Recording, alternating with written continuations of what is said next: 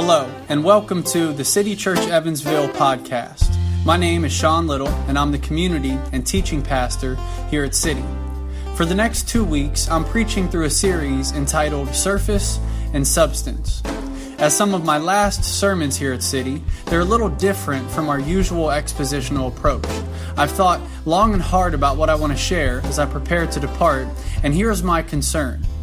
Most of evangelical Christianity floats on the surface of a vast ocean of substance. While we're sincere in our beliefs, I think we need to be thinking about, discussing, and understanding the substance of the following three issues. So, as I think about the final sermons that I'll preach here at City after years of having the honor to work on staff, I want to suggest three things that I think we need to be thinking about, discussing, and understanding beyond the surface. Here they are culture, technology, and sex. My wife told me this morning, you need to give people heads up that you're going to be talking about sex. So here's your heads up. I'm going to be talking about sex. First, we'll deal with culture. Here's a pretty thorough definition that I'll share so that we're all on the same page. We'll bring it up on the screen here. Culture refers to the cumulative knowledge, experience, beliefs, values, attitudes, meanings, hierarchies, religion, notions of time, roles, spatial relations, concepts of the universe, and material objects and possessions acquired by a group of people in the course of generations through individual and group striving. That's a big definition, but I think we all need to grasp it to understand what I'm going to be talking about here. America has long been referred to as the melting pot. The idea was popularized by a 1908 play with that title, The Melting Pot. So, for more than 100 years, Americans have been familiar with the idea that to be American means to essentially lose one's individual, heterogeneous culture in order to adopt a homogenous culture. The idea is to exchange uh, your loyalty to, even familiarity with your native, ethnic, religious identity in favor of sort of a whitewashed, Americanized, the culture. When we think about culture and ours specifically and understand what it means to be American as part of the melting pot, it begs the question who are we as Americanized Christians? Are we aware of our culture? Do we even have a culture? There's a nearly famous passage from the book of Acts, and you guys can turn to Acts chapter 2, and I'll join you there in a minute, that highlights the importance and sustainability of culture. Many of you will recognize these words towards the end of the book of Acts, or I'm sorry, chapter 2. There at verse 44. It's a quick little phrase that goes like this All the believers were together, and they had everything in common. I've heard this verse used to compel Christians uh, into unity. People will say, this is what the church looked like when the church was initially becoming the church. So, since that's what the church was like, this is what the church should be like. Now, be together and have everything in common. Has anyone heard that verse used along those lines? My wife is the only one, maybe because she heard me practicing this earlier.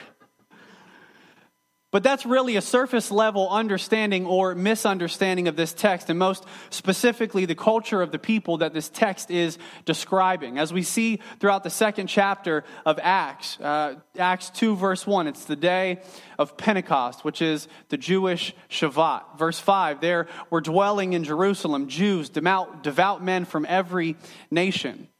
Verses 9 through 11 give sort of an exhaustive list of where these Jews and converts to Judaism are from, what nations, what countries they're from. Then in verse 22 and 29, we see this phrase repeated men of Israel or fellow Israelites. this brings us full circle to where we arrive at Acts 2:44. All the believers were together and had everything in common. It's worth noting that all of these believers are Jews or converts to Judaism.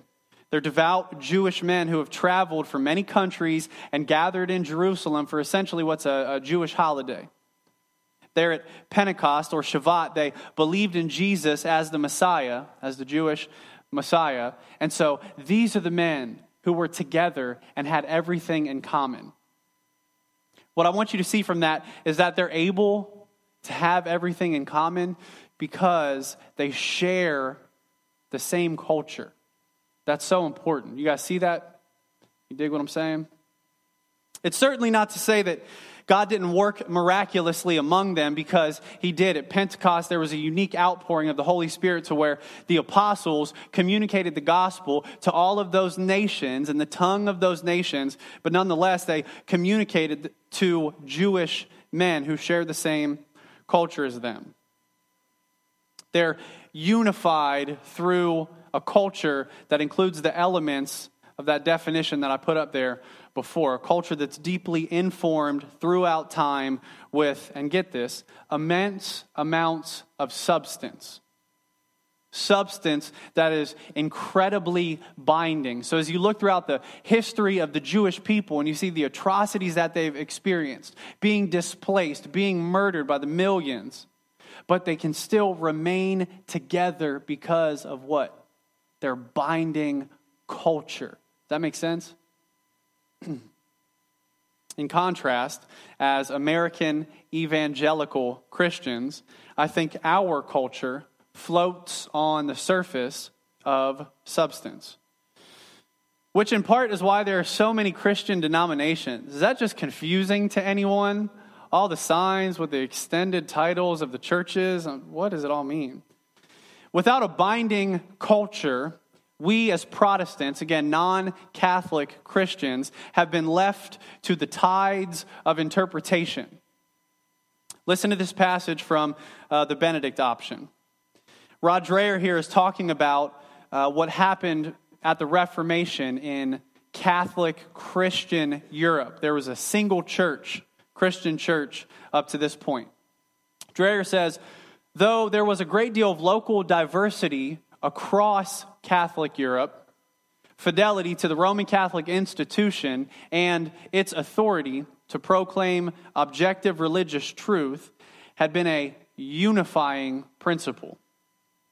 The Reformation destroyed that unity and stripped those under its sway of many symbols, rituals, and concepts, culture that had structured the inner lives of Christians. Reformation era Christians, Protestants, would no longer bow before what the reformers believed to be superstition and idolatry. Scripture was their only authority in religious matters, to which good Protestants, say, Amen. The question immediately arose whose interpretation of Scripture? No reformer believed in private interpretations of Scripture, but they had no clear way to discern whose interpretation was the correct one. The reformers quickly discovered that casting off Rome's authority solved one problem, but created another. This is why I say we've been left to the tides of interpretation. And when interpretation is disagreed upon, churches split. That rhythm was established in the early 1500s. And over the past 500 years, it's continued. And today, there are 10,000 Protestant denominations. 10,000 plus one non denominational church, which is what we are. 10,000. We must take seriously the need to create and cultivate a binding culture one that exists beyond the surface of politics and socioeconomics and things associated with the kingdom of this world. We need to create and cultivate a culture that can sustain us even through persecution, one where we can be together and have everything in common, a culture concerned beyond the kingdom of this world with the kingdom of God. Now, let me say one more thing before we move on uh, to my second consideration. I have one more comment, and it specifically relates to culture and my fellow millennials. People that were born sort of from the early 80s to the late 90s, early 2000s. For the folks born before that, the most annoying people in your life. I want to talk about them briefly. So if you're a millennial, I encourage you to listen up. And if there's a millennial in your life, whether a coworker, daughter, son-in-law, friend, whatever, listen up as well. We've been talking about the importance of building culture, a binding culture.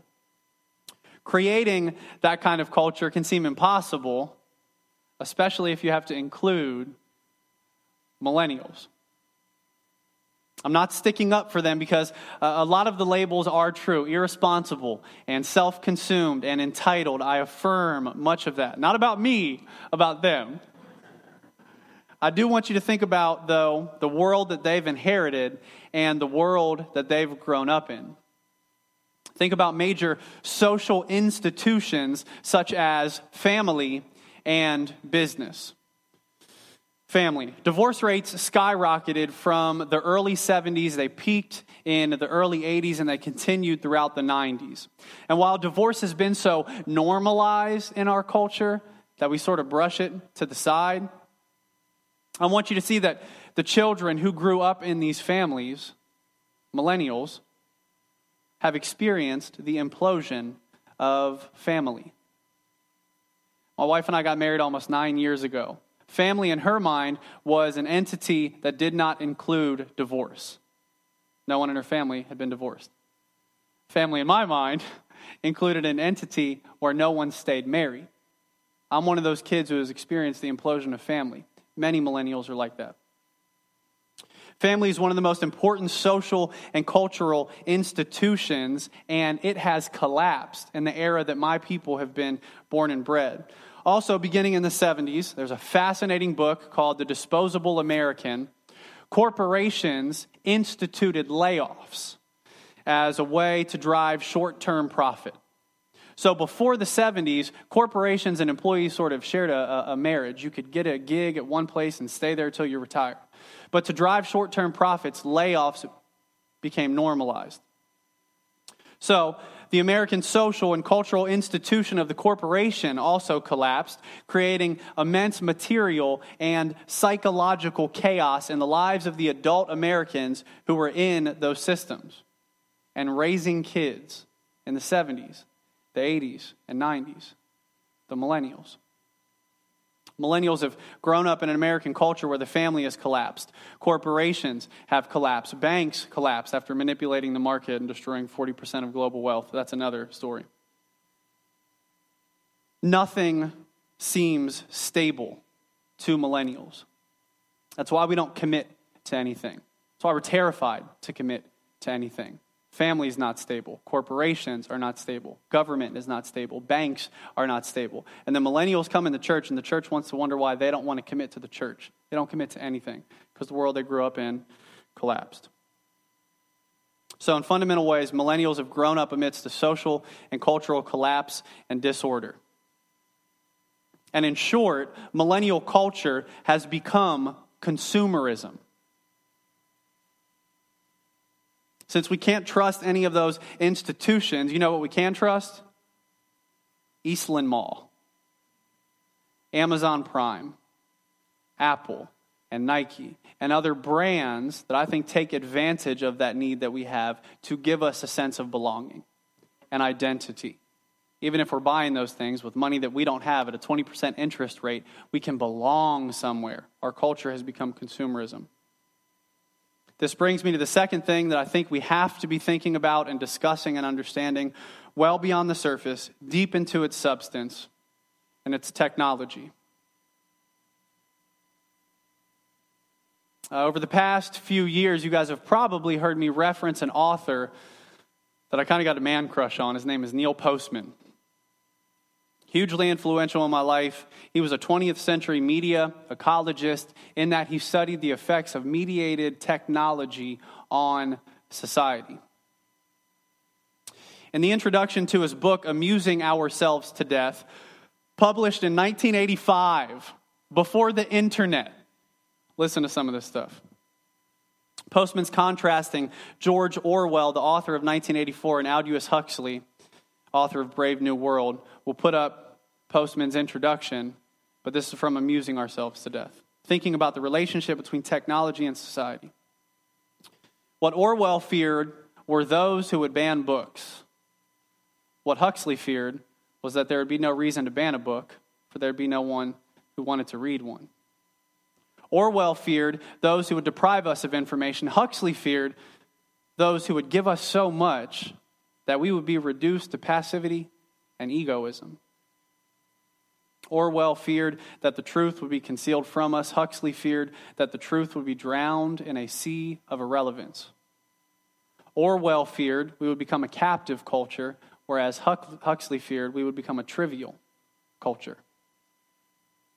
As Huxley remarked in Brave New World Revisited, people fail to take into account man's almost infinite appetite for distractions. This is before the internet. In 1984, people were controlled by inflicting pain. In Brave New World, they're controlled by inflicting pleasure. In short, Orwell feared that what we fear will ruin us. Huxley feared that we will desi- what we desire will ruin us. I'm already going to go long, so I'm not going to spend more time on this whole quote, but let me pull out one part of it. The truth would be drowned in a sea of irrelevance. Now, let me share a few figures with you, okay? On average, around 6,000 tweets are tweeted on Twitter per second. That translates to 350,000 tweets per minute. 500 million tweets per day, 200 billion tweets per year.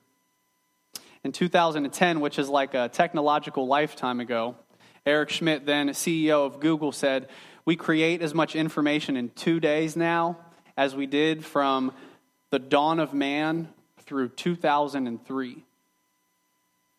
Every two days, we create so much content that matches the beginning of society to 2003. And look, I agree that a lot of it is like YouTube videos and cat memes. I get that. But stick with what I'm saying the truth would be drowned in a sea of irrelevance. With Twitter on our mind now, let's think about the Bible, sort of the cornerstone of the Protestant church. Scholars estimate that the oldest parts of the Old Testament were written in 1400 BC. The newest parts of the Old Testament written by about 450 BC. The entirety of the New Testament was complete before the year 100. The whole of the record of the revelation of God was composed between 1400 BC and the year 100. Nothing has been added to it since, and 2,000 years have passed. And in contrast, in the last minute that it took me to explain that, 350,000 tweets have been sent the truth would be drowned in a sea of irrelevance. Do we sense that is happening? Do we sense that that has already happened? Past tense? I'm connected to so many Christians, you know, who like do it for the gram all day. They post statuses and updates, videos and pictures. They check in and they retweet, they scroll and they like, and then they tell me, I don't have time to read the Bible loved ones, it's not about time. We make time for whatever we find to be valuable. The fact of the matter is that what Postman said about Huxley has become true. The truth has been drowned in a sea of irrelevance. And to summarize all of it, and we'll put this up on the screen, we value information more than revelation. At some point, there was a transaction. And even for the church, we value all of that crap that comes at us incessantly all the time, every single day, as opposed to the revelation of God's Word. People know hashtags, they know what's trending, they know what products are releasing, they know what's going on in the relationships, marriages, and divorces of celebrities, but they don't know the tenets of their own faith systems, their own belief. They don't invest in their spiritual well being, and according to Jeff, uh, at City Church, folks come 1.8 times per month. And when the Pew Research Center conducts a survey, they find that the American public and the Protestant population know the same amount of information in regards to the Christian faith. Technology is not all bad. Technology has ushered in a great amount of good into the human experience. But again, truth has been drowned out by a sea of irrelevance. And as a consequence, I think much of evangelical Christianity floats on the surface of substance. The priority and value of revelation, God's revelation to mankind, must take the place of the emphasis that we place on information. Listen to a survey of what you find throughout the scriptures about God's revelation. This is all in my sermon notes on the app. It's going to be up here. It's going to feel like you're drinking from a fire hose, but listen to this. In Deuteronomy, Moses was told by God that man does not live on bread alone, but on every word that comes from the mouth of God. Isaiah wrote that the grass withers and flowers fall, but the word of God endures forever. Jesus said that heaven and earth will pass away, but my words will never pass away. A young man named Timothy, loved and trained by the apostle Paul, says that all scripture is God breathed and useful for teaching, rebuking, correcting, training in righteousness, so that the servant of God may be thoroughly equipped for every good work. Listen to all those uses. What is the use of all of the information that we consume all day? It's useless. And then lastly, the writer of the Hebrews, writing to Jewish men and women who had come to believe that Jesus was the Messiah, says, For the word of God is alive and active, sharper than any double edged sword, penetrates even a dividing soul and spirit, joints and marrow, judges the thoughts and the attitude of the heart. So, what does all of that mean? I think I might still be young enough and seemingly cool where you guys don't just tune me out on this. Here's what it means. Read your Bible, read the history of the church and the history of Christian, Christianity. Understand your roots, your lineage, your history, understand your culture, explore the story of the people of God, invest in God, enjoy God, and understand the substance of your beliefs lest truth will continue to be drowned out by a sea of irrelevance. okay, as I said, my concern is most of evangelical Christianity floats on the surface of substance. As I prepare to leave my leadership role here at City Church, there are a few things that I think we need to be thinking about, discussing, and understanding more deeply. I mentioned the need to create and cultivate a binding culture the need to understand the influence of mediated technology, namely that it's drowned out truth in a sea of irrelevance. And thirdly, I think we need to begin thinking about discussing and increasing our understanding of sex. This should be good.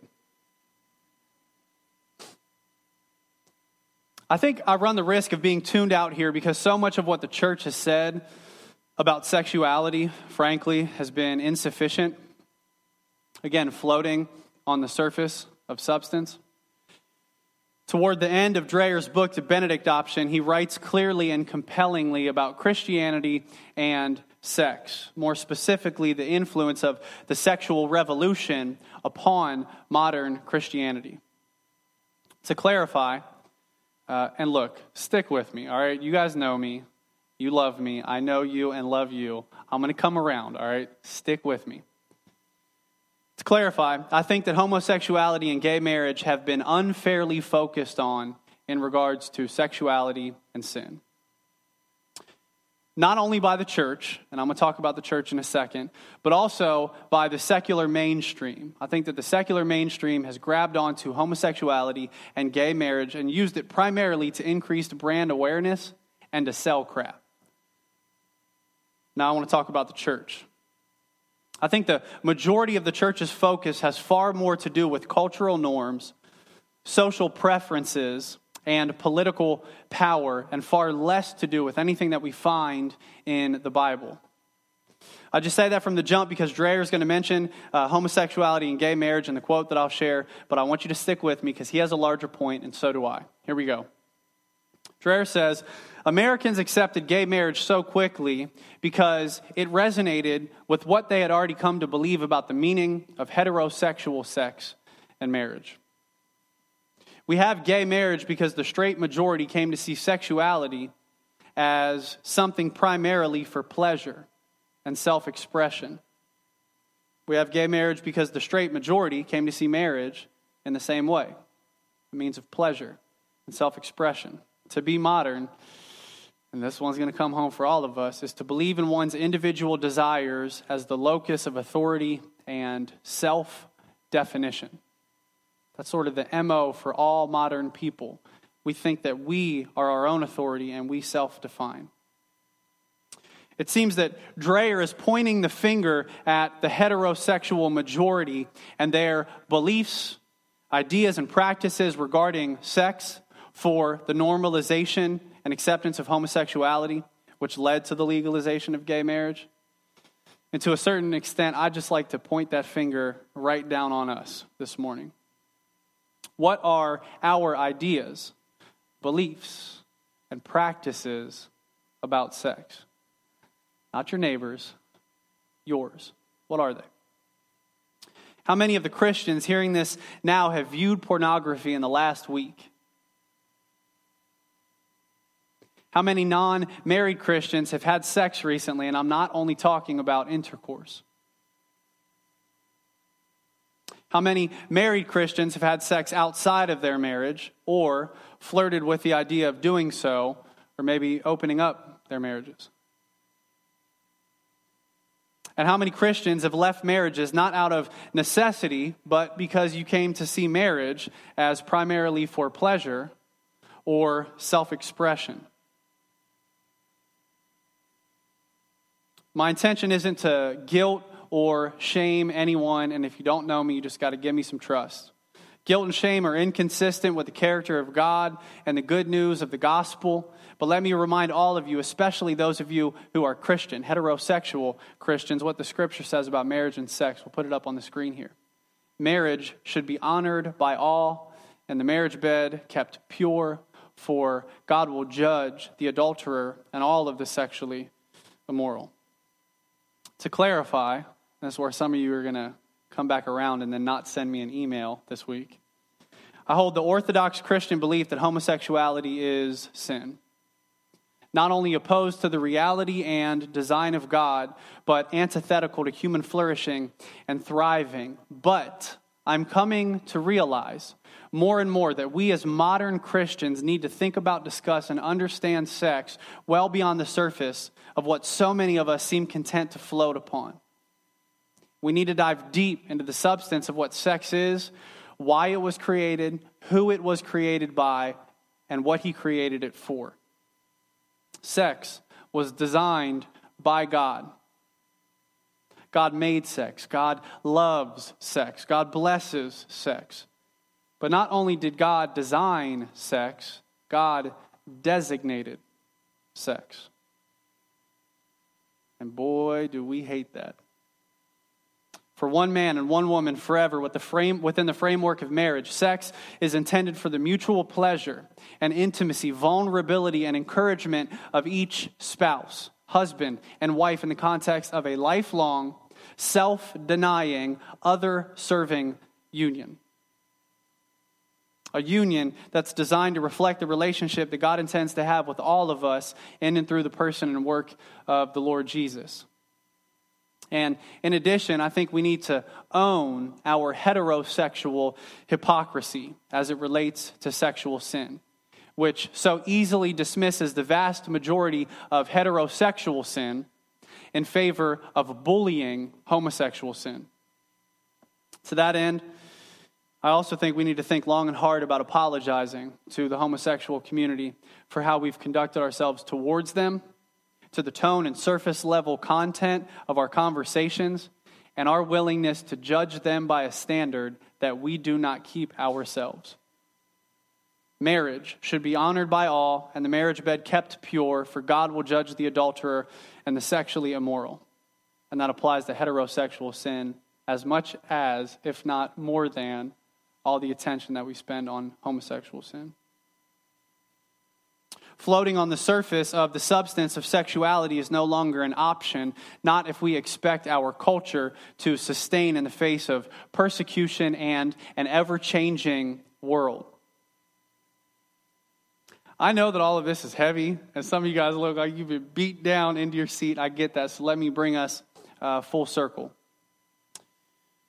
the gospel. I want to reiterate my concern that most of evangelical Christianity floats on the surface of a vast ocean of substance.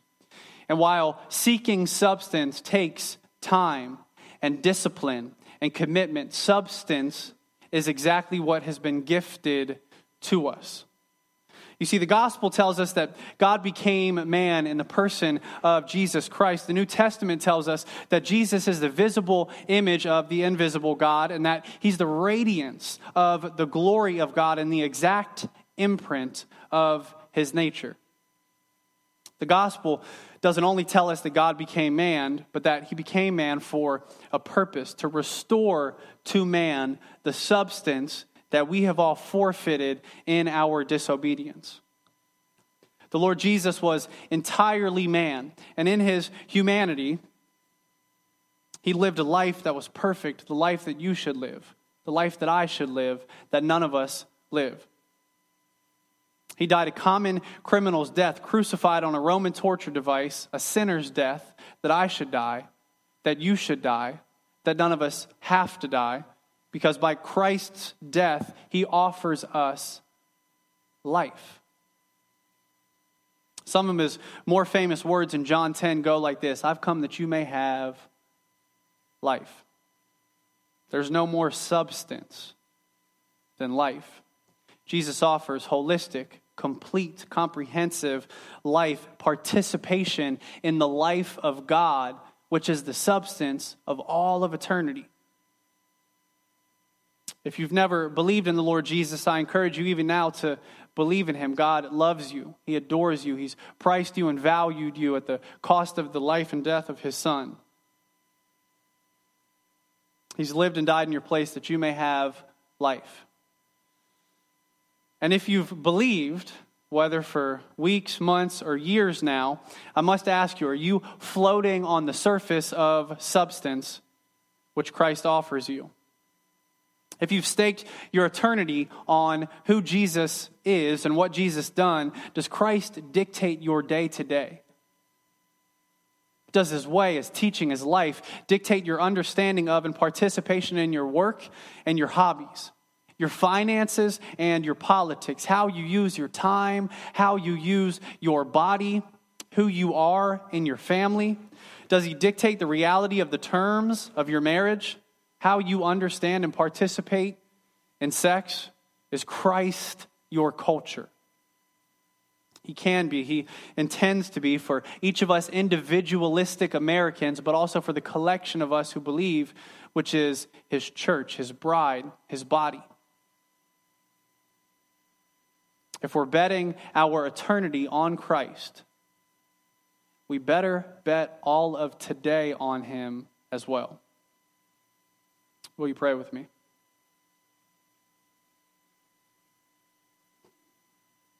Lord, we live in a time, an era, and a place where we long for distraction, where the truth has been uh, drowned out in a sea of irrelevancies. And so, anytime any kind of truth comes close to us, whether it's about the person that we voted for, or where we get our fast food, or what's going on in our own hearts, anytime truth comes close to us, I think we duck it and evade it and run from it with all that we have. Simultaneously, Jesus, you say that uh, you are the way and the truth and the life, and that you are the same yesterday, today, and forever. So, in the chaos of the modern life, God, and the consistency of all of the change and the inundation of information that relentlessly comes at us, allow us to see grab onto, believe in, build our lives on the rock of Christ who is consistent and unchanging. That's a process. Allow us to be graceful with ourselves as we engage that process. Allow us to be graceful with others as we, they engage that process. Uh, and do this for your glory and our good. It's in your name we pray. Amen.